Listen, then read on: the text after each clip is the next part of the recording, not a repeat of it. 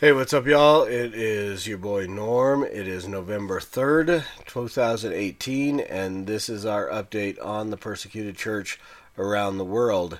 This from persecution.org.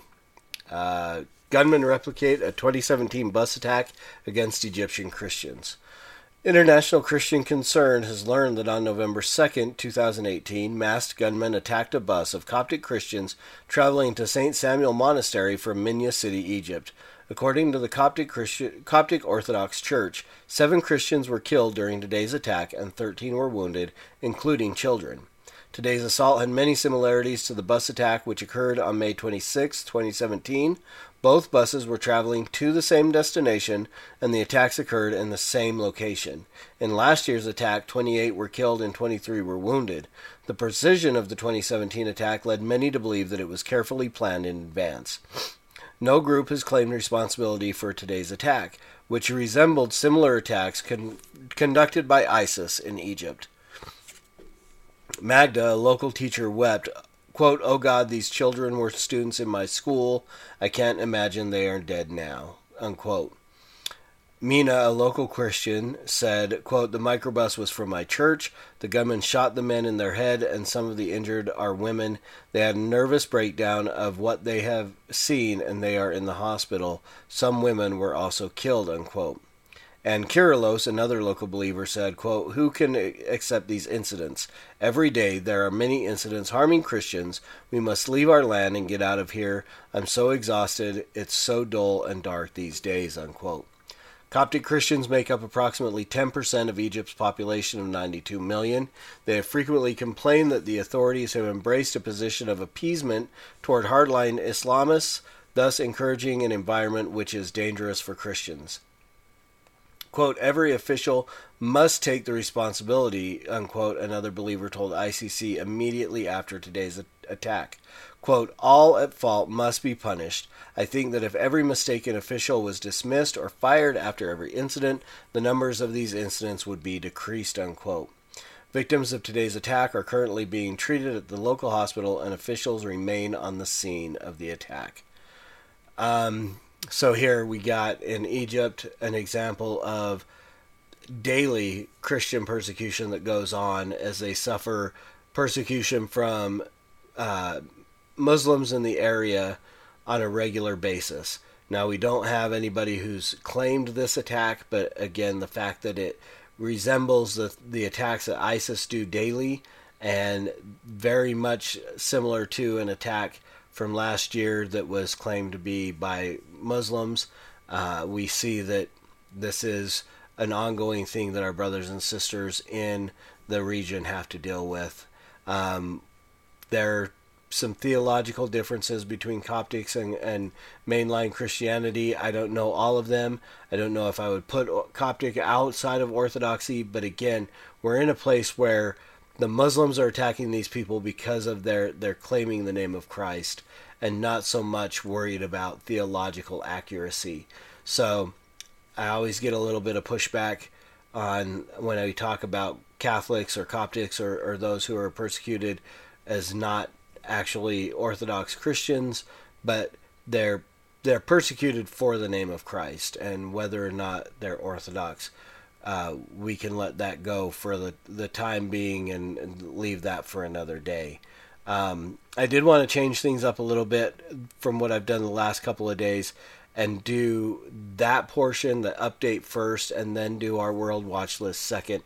Because of the prayer points at the end of the watch list, I actually do want to start praying at the end of these videos and, and ask you guys to pray with me. So we're going to jump into uh, world watch list number 28 which is Kazakhstan. And my phone, I should really turn the volume down when I'm doing stuff like this. Um, Kazakhstan facts. Region is Central Asia. Persecution type dictatorial paranoia. Persecution level is very high. Population of Kazakhstan is about 18 million. Christians make up about 4.5 million of that. Main religion is Islam. Uh, presidential or government is a presidential republic and the leader is President Nursultan Abishuli Nazarbayev. Where the persecution comes from, Christian persecution in Kazakhstan comes from both the government and the Muslim population in the Central Asian country. Since 2000, 2010, the regime has enacted repressive policies, strict media controls, and legislative restrictions designed to maintain power. The government is staunchly secular and attempts to keep all religions, including Christianity, under control. Government officials at all levels persecute Christians, from the central government that imposes restrictive legislation to the local authorities who raid religious meetings, detain believers, and confiscate religious materials. Christian fa- Christians face nearly constant surveillance. Muslim family members, friends, communities, and imam all make life difficult for believers, particularly those engaged in evangelism. How Christians are suffering. While Christians, while Christian communities in Kazakhstan experience some form of persecution, Russian Orthodox believers experience it the least. They usually avoid contact with the Kazakh population. Indigenous Christians from Muslim backgrounds bear the brunt of the persecution at the hands of authorities, families, friends, and communities.